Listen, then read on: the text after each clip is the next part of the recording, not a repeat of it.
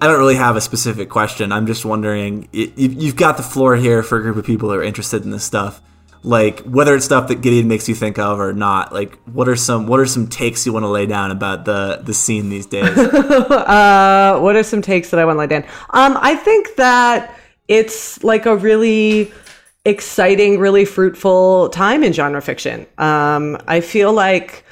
Uh, in in a lot of ways, uh, genre is starting to get over what I feel was like one of its biggest cultural hurdles was which was just this like constantly aggrieved stance towards other books and wider culture this kind of like uh, defensive nerd posture that a lot of uh genre, the, a lot of like wider genre culture really had um, for a long time that uh, would often end up being um, off-putting to to new fans.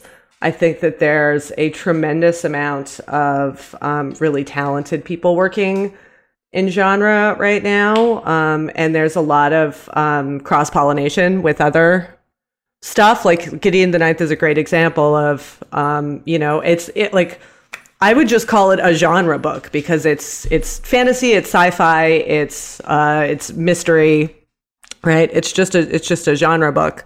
Um, yeah, I just think it's like it's a great time to be a, a, sci-fi fantasy reader. There's so much good shit out there. I like that. I like a good optimistic take we, these days. We don't get enough of those uh, in 2020 for obvious reasons. Um, I like that though because for many reasons, I, I'm fascinated with this sort of aggrieved, you know, um, inferiority complex that a lot of different that a lot of genre writers and genre fans have had for a very very long time. it, it perhaps it, it, probably is as old as the kind of the designation of of different genre categories at all uh, within the novel. Well, and and in some ways, you know, it's it's certainly justified, right? Like I was just sort of uh 20 minutes before we started talking, I was like, oh, let me, you know, let me see who's reviewed Gideon the Ninth and if anybody said anything interesting. And, you know, a couple of the mainstream reviews talked about how, you know, like finally sci-fi fantasy books are like you know breaking breaking out of their genre constraints and they're trying new things. And it's like it's it, there's always this very condescending you know when a there was all all of those years where any genre book that was sufficiently good was just called speculative fiction. And um, you know there's the there's the is it is it fantasy or is it literature debate which is just like the most tedious question in the world. So i understand why um, genre uh, writers and and fans get a little bit um, put on their back foot about it.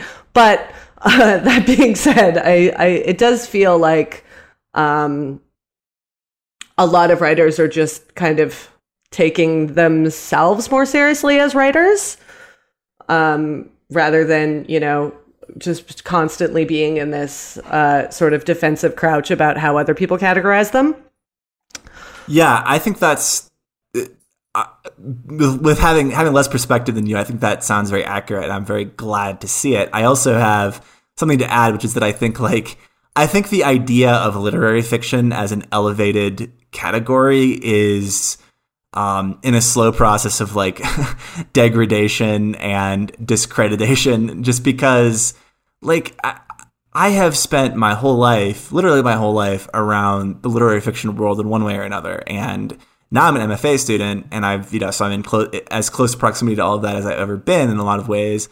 And I just see the insecurity there like because you're supposed to be doing something lofty but you're also supposed to do something entertaining and it turns out that publishers always end up favoring the you know the most conventionally plotted et cetera et cetera quote unquote literary novels.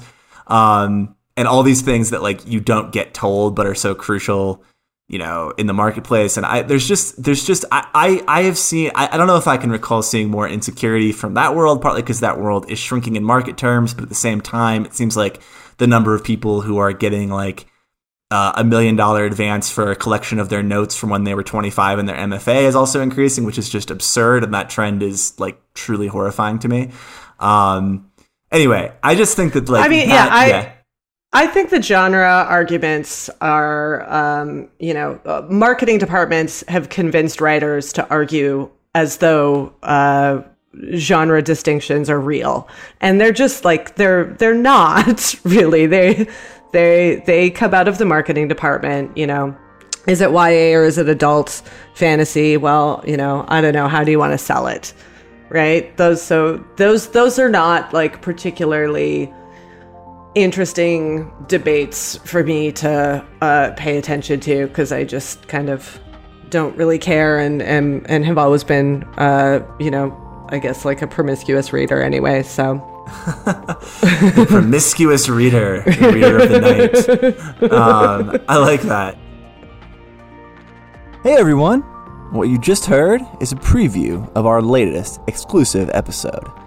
To hear the rest and to access our entire catalog of exclusive content, as well as our patrons only Discord chat, become a patron at patreon.com slash podsidepicnic. That's where you can support our work and make sure you get access to everything we do.